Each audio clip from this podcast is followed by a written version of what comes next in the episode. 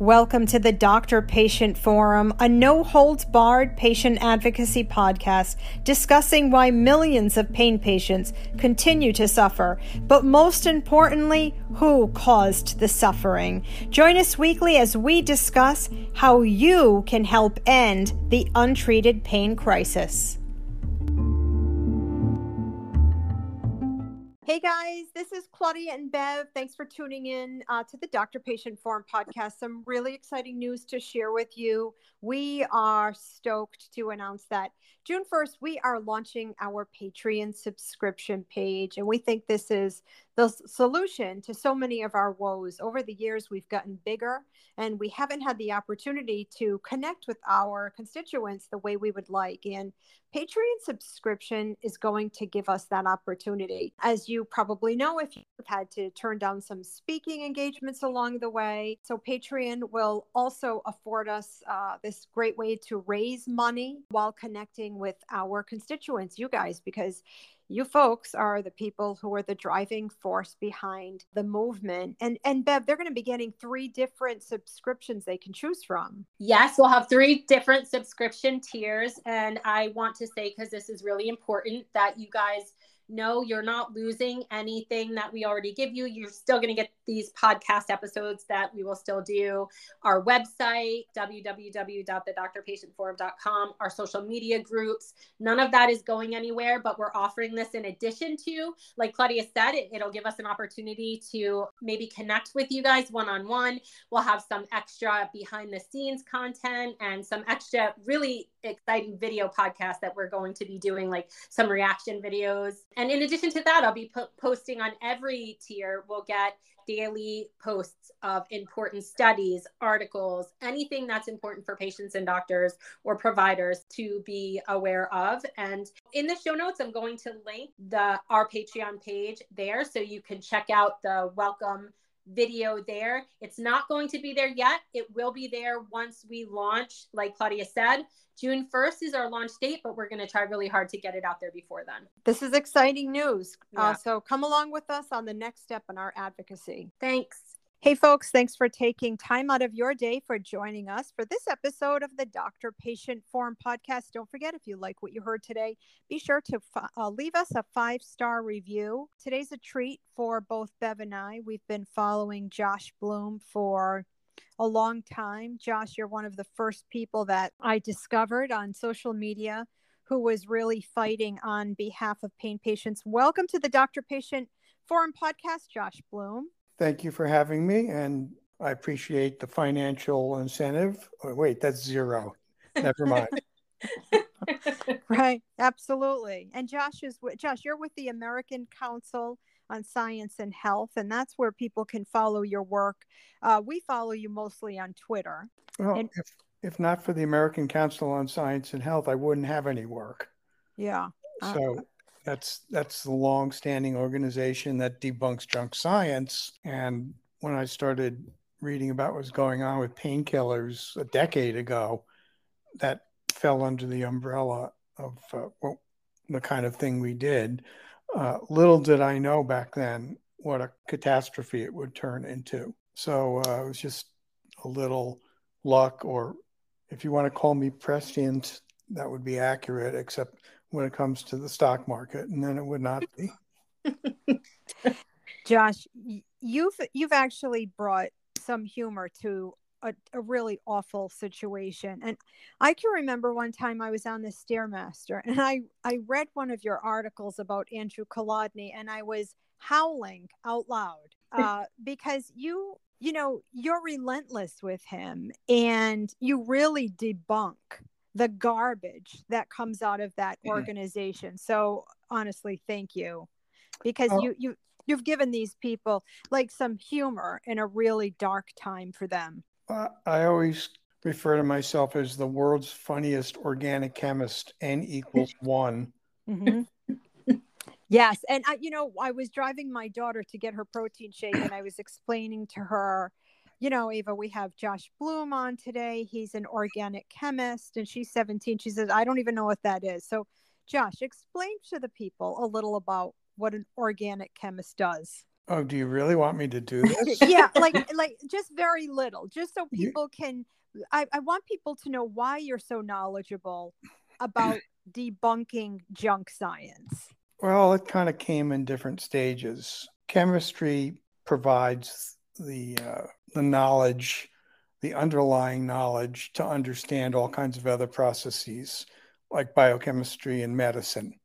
Uh, organic chemistry is the branch of chemistry that deals with carbon containing compounds, and it's usually how to convert one to the other. It's called organic synthesis. So that was my formal training.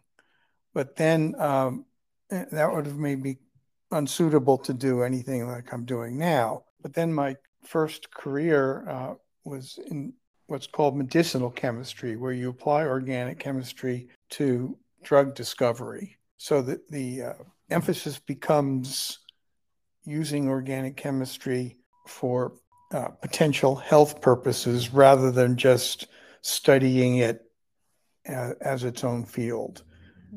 And when, go ahead. No, I wanted to know what made you interested, eh, like what brought you to this whole false narrative surrounding the opioid epidemic. How did you get to this place? It's kind of it's a really strange story. I'd been in uh, doing drug discovery research for Wyeth, uh, a formerly a former big pharmaceutical company, for many years, and we got bought by Pfizer in 2009, which is roughly equivalent to your doctor saying, "Yeah, there's a little spot on your lung X-ray, but it's probably nothing." Well, it's never nothing when Pfizer buys you because all they do is fire everyone and take the products, which is exactly what happened. And I found myself unemployed after 20 whatever years, which was mildly disturbing. But the, the freaky part of this is that, you know, once a wise ass, always a wise ass. So this didn't just start. It, it turns out that maybe 10 years before that, I was living in a kind of a Granolaville town in New York called Nyack, where it's all the organic types and the, the Reikis and the chiropractors and the acupuncturists. Very, it's like Greenwich Village North. And um, they, there was a monthly publication called the Nyack Villager. And a bunch of people had columns in it. One was an anti vax, anti medicine chiropractor who was just absolute moron. So I started writing letters in uh, in response to some of the stuff he was saying, and they were pretty scathing. And then the the publisher asked if I wanted to do a monthly column, which I said sure. And it was called Science Without Fiction. And I took on all this nonsense, like anti chemical, anti drug movement. And I just kind of like skewered it in you know, much the same as the way you're seeing now. That I did that for eight, 18 months and then I got fired because I was going after all of the advertisers in the oh magazine. Oh gosh, how funny. Right. So so now you fast forward 10 or 15 years or whatever it is. I'm out of work, living at my house on Fire Island for the summer, and I get up in the middle of the night to perform a certain bodily function. and um, I probably won't go into more detail about this. And uh, the funny thing is, one of the good things Pfizer did for us was provide a wonderful outplacement service where I worked for six weeks on my resume, which I thought was pretty good to begin with. And it really turned into like a model. So, you know, I had a great resume, but I was a bit old to be hired back into the drug industry. They don't want to pay old guys what they can when they can pay two young guys for the same salary. So I four o'clock in the morning, I can't get back to sleep. So I sit down on the computer and uh, I figured, well, you know, I got a lot of academic publications, but let me put some more uh, non-academic publications. And I, I had listed some of the obnoxious columns I did for the Nyack Villager, but uh, at that time, somebody, I don't remember who it is, told me that there's a place in New York called the American Council on Science and Health that does a similar kind of thing. And maybe I should send some in. So way back then I did. They edited and published them and I, uh, published them and I forgot about it. So now it's 15 years later and I'm thinking, well, maybe I can send them some more stuff just to fill out another line on my um, resume. So at four o'clock in the morning, I said, Hey, you guys might not remember me, but uh, I sent you some stuff uh, a long time ago. Maybe you have some interest in, in this. So eight o'clock, email. Do you have a resume handy? Which was hilarious because I just finished six weeks making a 30 page resume handy. and I was typing, oh, yeah, I sure do. And I sent it. And an hour later, I get a call. Can you come in tomorrow? Now, this is nuts. This is based on something I had done 10 years in the past. So, the place I stay in the summer is accessible only by ferry boat. There are no cars there. So I'm like getting dressed on the ferry to get mm-hmm. in, get into New York and to talk to them. And you know, four days later, they hired me. So, Josh, I'd like to talk with you a little about gabapentin because it's being forced down the throats of pain patients as if it's the panacea for pain relief. And you've written extensively about, I refer to it as garbage pentin. And I had no idea the harmful side effects that were associated with this drug until I noticed that my sister was losing her mind. Like she couldn't remember a sentence. And I said, What medications are you taking? And she said, You know, I'm on that gabapentin for neuropathy. But she said, The craziest things happened to me since I've been on this medication. And I went on TikTok and I said, Just for the hell of it, has anybody experienced memory loss, blurred vision, tooth decay, sense of, you know, unsteadiness and every video I ever put out about gabapentin garnered two and a half million views. And I once I started to see that you were discussing this, I said, okay, this this is a bad drug that's being forced on patients. What are your thoughts about gabapentin and why are so many pain patients being put on this instead of opioids? Well, I wouldn't call it a bad drug because it was initially approved, if I remember correctly, for epilepsy. So if you've got seizures, seems to work pretty well. Mm-hmm. And and neuropathy. Yep, that was uh, that was added later. I believe it was for shingles. Yeah, I think so. I think that's right. Right. Mm-hmm. So you know, it, it it does. It definitely works in the brain on the central nervous system. So it's not possible to imagine that it would be used for other nerve related functions. And Pfizer then pushed it hard for a whole bunch of different indications. I think they ended up getting fined a whole bunch of money for doing that. Yeah, four hundred twenty million dollars. Yeah, well, yeah, yeah. There were there was there was my raise gone. Which coincidentally is the money that Adrian Fugh-Berman used from the AG's fund from that lawsuit to start PharmedOut. Oh, yes, a lovely organization. very, very fair and balanced. Yeah. Also totally. accurate, too. Yeah. Yeah. My favorite. So, you know, it, a lot of drugs are, are used off label. It's it's legal to do so. Once something's FDA approved, you can use it for anything else. But that doesn't mean it works because a doctor might say, well, I, I think let's let's give this a try for your insomnia. In fact, I tried it once um, for my insomnia. It may be like a little sleepy. It was sort of helpful, but it didn't really help much, so I stopped it. I didn't have any of those bad side effects, or maybe my mind had already been lost, so that I couldn't tell the difference. That's very possible, Josh. So it's not a bad drug. It's bad as it's being used now. Correct, correct. So we see this all the time in, in the chronic pain community. These are medications that won't be helpful for pain. I even know some of the doctors I work with, if a patient tells them that it's not working, they'll increase the dose and then increase the dose. And yeah, that's the, pretty typical. Yeah, and I feel like the country is being littered with extra gabapentin because you know, when people reach out to Bev and I, they always ask me, should I continue with with this drug. And as a 54 year old person, I'm not going to continue with any drug if it's not working. Right. And, and I feel like these poor pain patients, they've just been left with so much gabapentin. And ironically, the CDC mentions gabapentin 15 times in the updated CDC guidelines. Why do you think uh, the CDC is pushing gabapentin as an alternative to FDA approved opioids for pain? To make it seem like there are legitimate alternatives for opioids for pain, which of course there are not. So if if you can glom on to antidepressants or uh, Neurontin or even worse, Tylenol. It's here. These things are fine. Don't take the opioids, they're bad. So it, it's just ass covering as far as I'm concerned. Plus, I don't, I don't really blame the doctors because now they're all terrified to write a script for a one tramadol and they got to get you out of the office. So they're going to give you a prescription. Here, yeah. try this. I hear it works. Right. Or take, you know, take Tylenol. So um, the, all this pressure on opioid prescribing is directly responsible for the pushing of the antidepressants and the gabapentinoids. No, normally, there is no way in the world those drugs would be pushed for severe pain, really for any type, although it seems to work.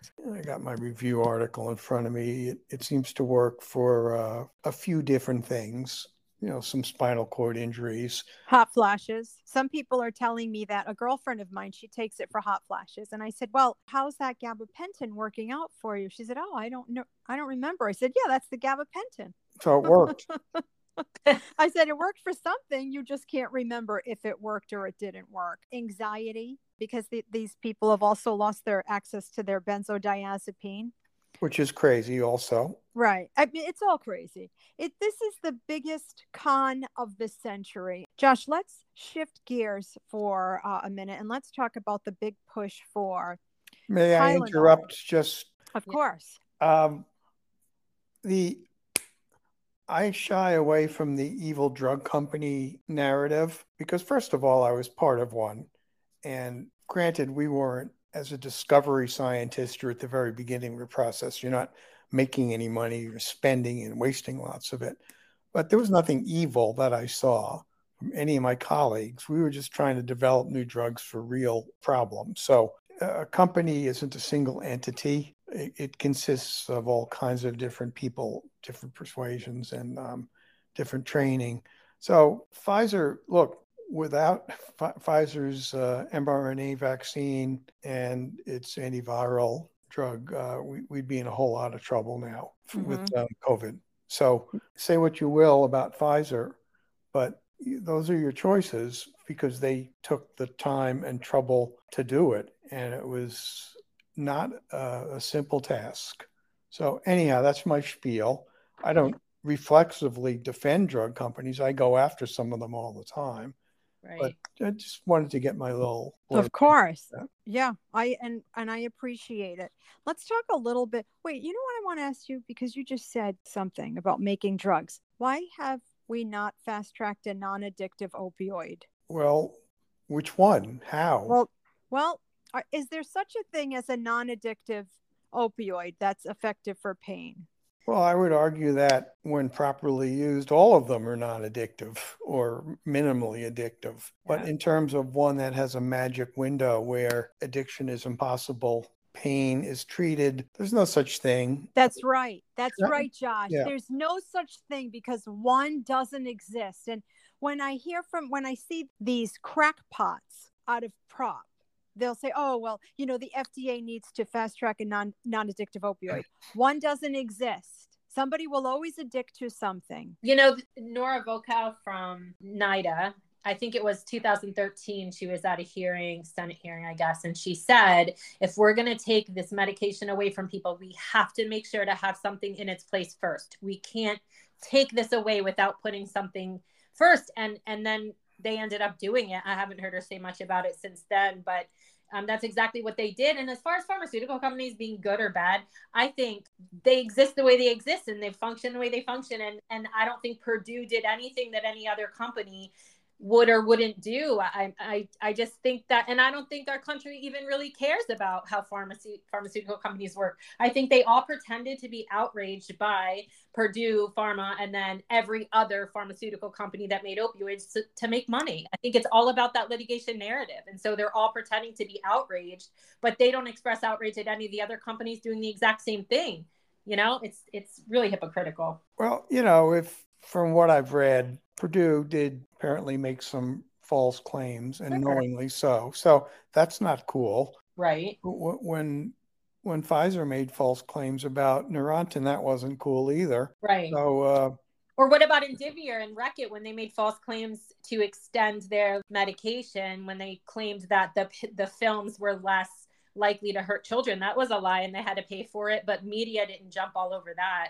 It's just they jumped all over the things that were going to enrich our country with, with litigation. And I don't even know if media knows that they did it. Well, I, I guess if you're expecting the truth out of the media, good luck with that because you know you're not going to get it. That's an excellent point. We're splitting our interview with Josh Bloom into two separate podcast episodes.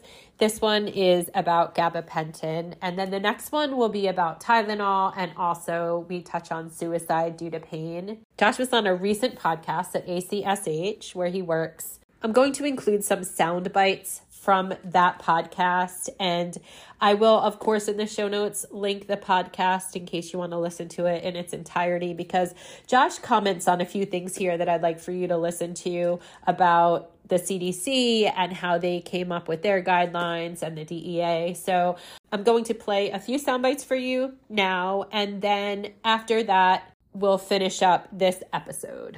Bunch of terrible, potentially dangerous mistakes that they were making uh, under Tom Frieden back in the early 2010s. And of course, now they've proven it even more. Oh, I found interesting that the C- CDC, which might not even know how to open a prescription bottle, is all of a sudden weighing in on suggested doses for different drugs that doctors should be prescribing. Suggestions which were based on absolutely nothing, they started to become state laws very quickly. And now there are about 40 states that have restrictions on opioid prescribing. Yeah, the result is tens of millions of pain patients who have been involuntarily tapered from there. And of course, now there's such pressure on doctors and hospitals not to prescribe opioids because they're getting on a DEA list and being prosecuted if, if the DEA deems that they're writing too many prescriptions or too high a volume, as if the DEA should be deciding what the right number of prescriptions and dose is. You, you've got the DEA and the CDC, maybe the two worst agencies to be inserted between the patient and the doctor. And the results have been an absolute disaster, not just for pain patients, but it's irrefutable evidence now that as pain prescriptions have been cut and they're they're down to below 2010 level, I think. I've seen several different graphs of statistics on where our level of prescribing is compared to where it was in the 90s or early 2000s. I'm going to include a graph in the show notes that shows we're actually where we were in 1992 when it comes to number of prescriptions. From what I understand, you could measure it by MME or different things, but as far as level of prescribing, it seems to be that we are back to where we were in 1992, which is well before OxyContin was ever even a thing. The um, number of opioid deaths go up. Of course, because of course people switch over to fentanyl and we all know about that now. So uh, this policy has hurt users and abusers and doctors because I know a whole bunch of them that are have lost their license or going to jail or they're being trial now and it's it, it's really I don't know it's it's, it's like Stalinist Russia where the government is dictating to doctors how much of a pain medicine they can prescribe. I'm going to read a few more quick quotes from another podcast with Josh called Neurontin, the Lousy Opioid Alternative.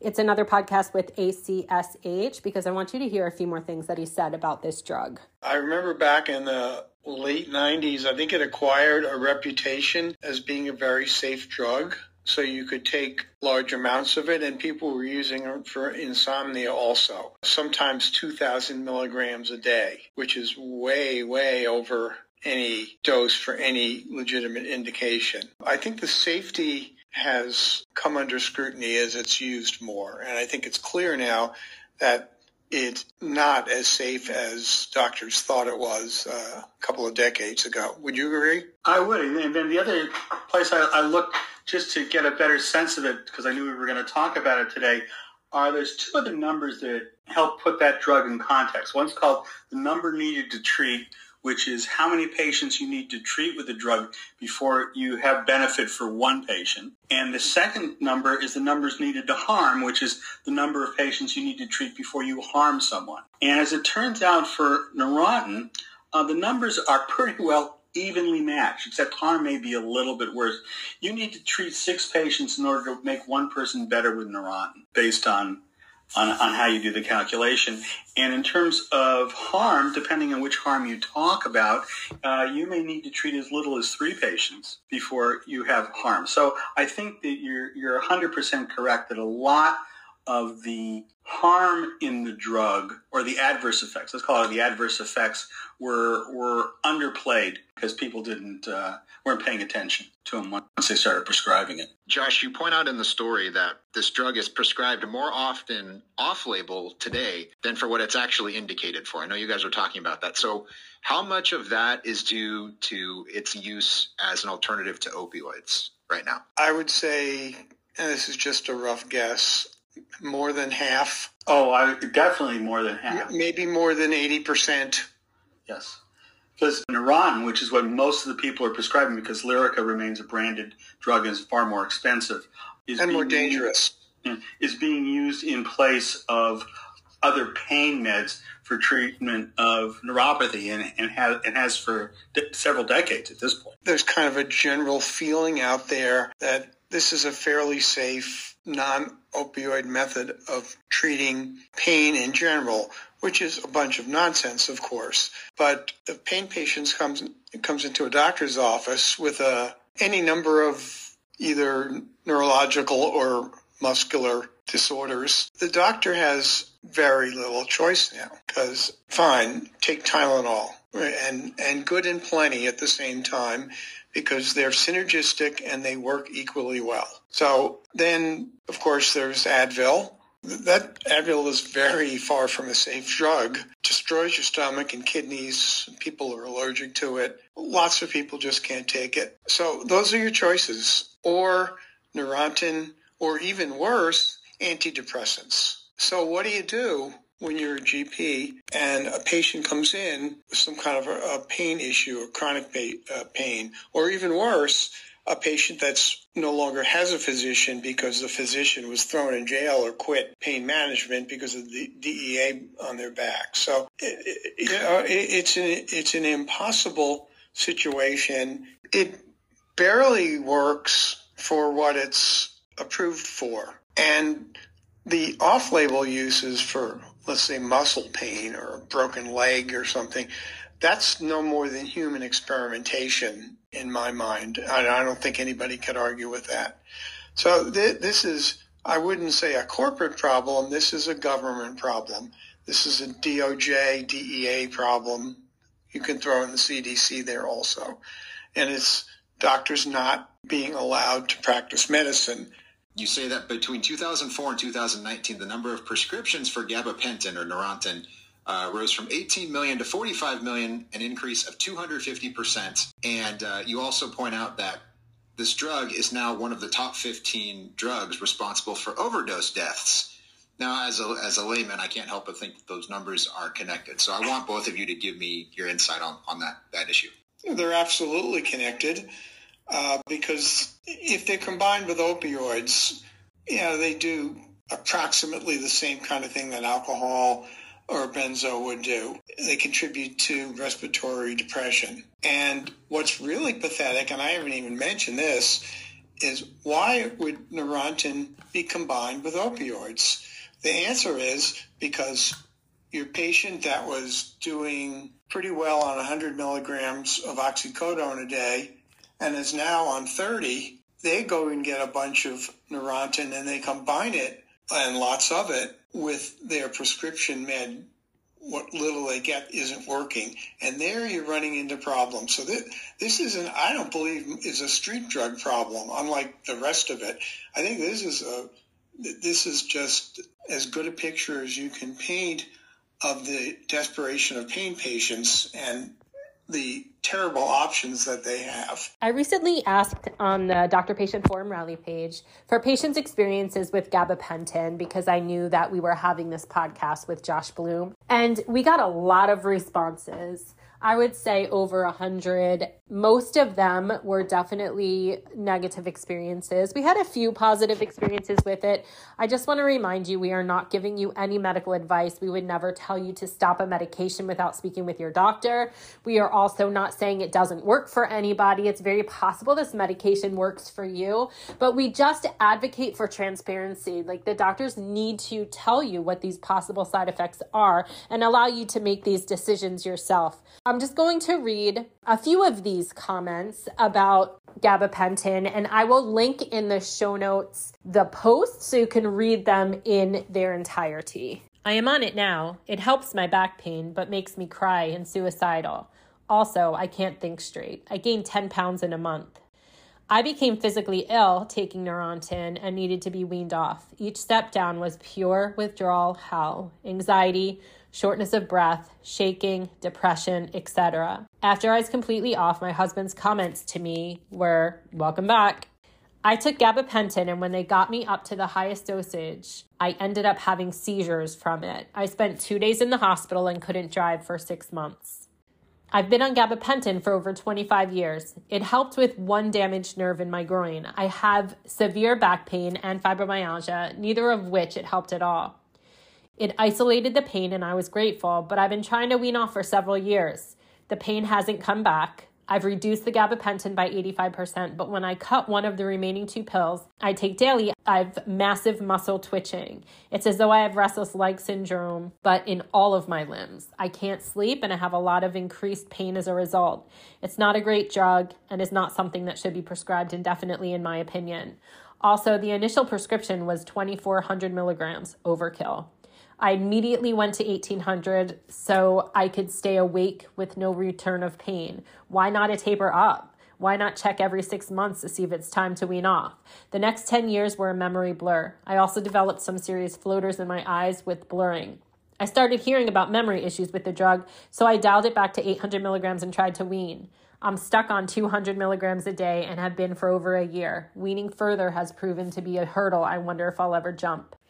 I was on gabapentin, a high dose which I started on day one, for a few years. I gained a bunch of weight. Blood pressure, which had always been on the low side, slipped up to high normal, and I was told by the prescribing doctor that I could cold turkey it at any time if I wished to do so. I decided to go off of it a few months back cold turkey, and my life absolutely unraveled for a month, month and a half, with some really horrific mental and physical side effects. I was on gabapentin for a year with increasing doses. It didn't help with pain and nerve pain at all. It has severely affected me cognitively, and as I was, was re- withdrawing from it gradually with the doctor's supervision, I became severely suicidal and depressed. My cognition is still severely affected. That being said, I realize that everyone is different and that it may be very helpful for some to give a better quality of life and relief from their symptoms.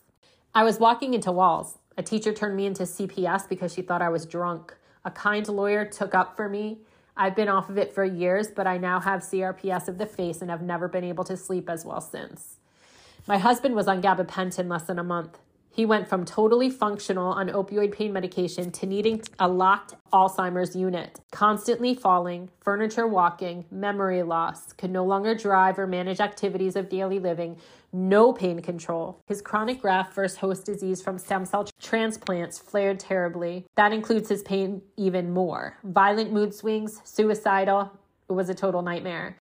I took gabapentin for only two weeks and stopped due to not being able to process a thought in my head and try to verbalize it. It came out as mumble jumbles, scared the heck out of me.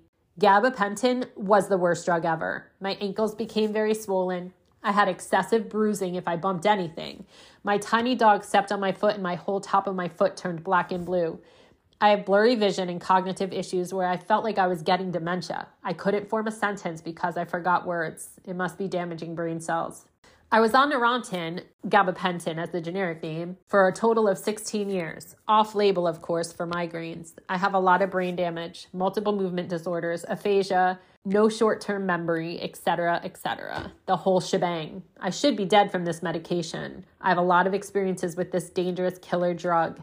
And as more patients are not, I was never informed by my providers when gabapentin was placed on the FDA warning list in 2012. I was on gabapentin and it's a wicked drug. It caused me to be so spacey and not think straight, and it shifted my teeth permanently. It did nothing for me but gain weight, like 41 pounds a month. So, those are just some of the comments. Like I said, there's a lot more. It definitely seems like gabapentin is a medication that could help a lot of people for certain pain, but the fact that it's being given to people who were stable on opioids just to rip them off of opioids to me is disgusting. This needs to stop. It just needs to stop because they're taking a medication that could help some people could hurt some people and they're not telling patients. And they're taking patients off of medication that's already helping them to give them this medication because they feel safer. My opinion they feel more protected from DEA and state medical boards when they prescribe gabapentin. And it maybe helps them not to feel so guilty about ripping them off of opioids that's just my opinion.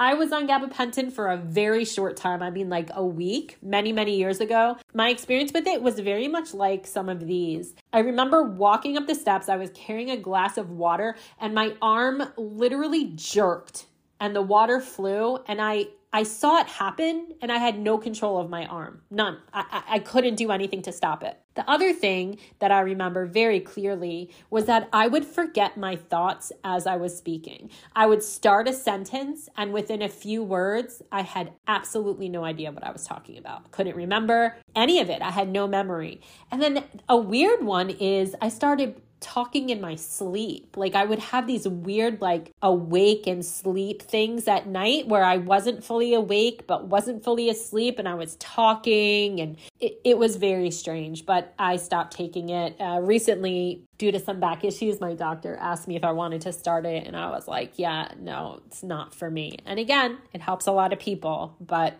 it just doesn't make any sense to rip people off who are stable to put them on a drug that has all of these possible side effects. But that's what's happening. Next, we are going to hear from a patient, James, who he was kind enough to let me do a short interview with him. And he's going to quickly tell you about his experience with gabapentin. Hi, James. Thank you so much for being with me today on our podcast. You had said you had some issues with gabapentin, but first, can you just briefly introduce yourself? Sure. I'm James Aiken. I'm 53 years old and I live in Alabama. Excellent. So, what happened with you with gabapentin? What was your experience? Uh, I started about 10 years ago for the numbness and tingling and burning my feet and legs. Um, it started out after about 12 surgeries. So 12? Wow. Yes, 12 surgeries. Wow. Wow. The doctor put me on 2,400 milligrams per day. And after about, well, about six months ago, I went to the doctor and told him I was coming off of it because of the side effects. Uh, to go back about two years, I started having teeth to start breaking off at the gum line. And before that, I had perfect teeth, had no dental issues, attended a dentist, you know, regular like I was supposed to, had no problems. So now I'm down to 21 out of 32 teeth. And I talked to the doctors about it, and the doctors just kept on saying, well, you have to take the good with the bad on the side effects. Just stay on the drug. So about six months ago, I just made up my own mind I was coming off of it. So when they put you on this medication, was it to use fewer opioids? Did they say it was in addition to opioids or did it just have nothing to do with it and they thought that it would help you? And then did they warn you of the possible side effects at all or were you kind of just kind of taken off guard with it? Yeah, I was taken off guard with the side effects. I was never told anything about any side effects. Um, and then I started you know, looking on the internet, doing some background work on the medicine itself. And that's when I started coming across all the problems, which was everything I was experiencing. How long after you started did you start having issues, do you think? I would say probably not long, probably about six months. And the first were the first symptoms about uh, memory loss, or did your teeth start uh, breaking off? It, It started out with the memory loss and the blurred vision. When you say memory loss, do you mean like you couldn't remember things from a long time ago or just kind of day to day? Um, I started just forgetting simple stuff. I mean, it started bothering me because I mean, I was still young then, which I'm still yeah. young now, but right, it just started bothering me because I was, you know, forgetting simple stuff, and and then then I would start as I, as I progressed on the medicine. I noticed I started forgetting long term stuff. And you said you you spoke to your doctor about the side effects. So when you told him you wanted to come off, he said, take the good with the bad. Did he help you wean or did you have to self wean? And are you on it now at all? Or um, he didn't want me to come off at all. And even I, with I, the side effects, he didn't want you to come off. No, he did not want me to come off. Um, and I just I just quit on my own. Did you have to wean slowly? Did you have withdrawal? What was it like coming off? Of um, I, I started just tapering my medicine down so I wouldn't have any withdrawal symptoms and then finally I got to the point where I was just taking like one every few days, and then I just I just quit taking them. Um, and and he's tried to put me back on them for some reason. I don't know why they're pushing this drug so hard, but they do love giving this medication. I'm not really sure why. In some states, it's considered controlled now, like it's in the prescription database. But I think they just like to give it to say they're doing something when they don't really want to give opioids. Did the symptoms subside when you came off at all? No, I still have the symptoms. Your memory loss, all of that. Yeah, yeah, it's still there. I mean, it's not as strong as it was on the medicine, but it's still there. And how long has it been since you stopped? About six months ago. Six months. Did you experience weight gain at all with it? No, not really. Yeah, that's good. That's one thing we hear from a lot of people is they gain a lot, a lot of weight really, really, really fast. Um, but, but I tell you something I have noticed is even when I come off the medicine, yeah, I've always when I well let me back up. While I was on the medicine, I still had the burning and tingling sensation in my feet and legs, which is what they were supposedly prescribing it for. Right. And and while I was on the medicine, I still had it, and when I come off the medicine, I still have it. So you don't, do you think it helped at all with any of it, or not even at all? I don't think it helped at all. I, I, think it masked it a little bit. Yeah. But it didn't really do a lot for it. Um, and and it and it's definitely definitely not a pain medicine. No, and it's so odd to me that you told your doctor you had all of these symptoms and they still wanted you to go back on it or not come off of it. I can't remember the maximum dose in a day, but I think 2400 might be the maximum dose they're allowed to give or it's or it's right around there. Yeah, he and, said I was on the maximum dose. Yeah. Okay, so that's the maximum dose. How long did he take you to start from when you started to get to that maximum dose? Oh, uh, not long. I would say within within a year.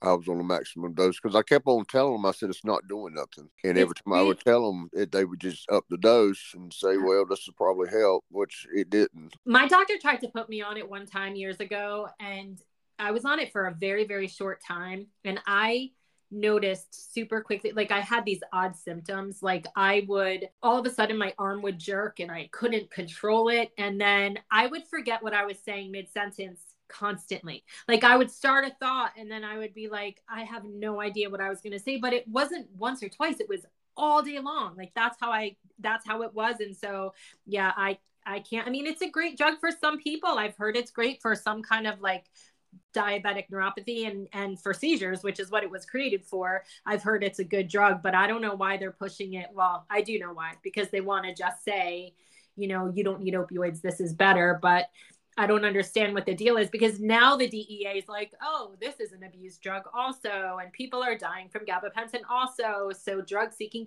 behavior is when people are on this drug. So I don't see what is so much better about it. Yeah, I don't. I don't even see it being an, an addictive drug because yeah. I mean I come off of it with no problems. I don't know if other people experience do you know the same or not, but yeah, um, yeah, I don't know. I think they I've heard that I heard them say something like they people who do w- use opioids to get high, like combine it with gabapentin and it enhances. I don't know, I don't know. It's just you know the DEA they just want to control everything with his medications and drugs and yes people can and can't have. So it's ridiculous. Well, James, thank you so much for being willing to to speak with us today. If you'd like, I could link like your I don't know if you have a website or a Facebook account or, or a social media account that you would like me to link if you want people to reach out to you. If you do, just message me whatever it is you want linked in there and I'll be happy to do it. But thank you so much for speaking with me today. I really appreciate it, James. Oh, you're very welcome. Appreciate Okay, and what you're doing. When we publish this, I will um, email you and send you the link. Okay, sounds great. Thanks so much, James. Thank you. Bye bye. Thank you for listening to part one with Josh Bloom. Please stay tuned for the next episode with Josh, where we continue our interview with him and discuss Tylenol and suicide due to pain.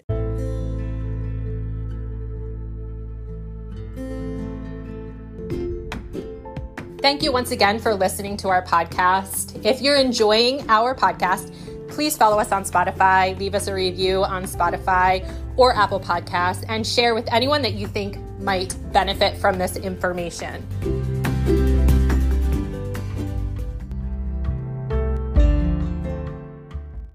Just a quick disclaimer the information contained in this podcast should not be considered medical or legal advice.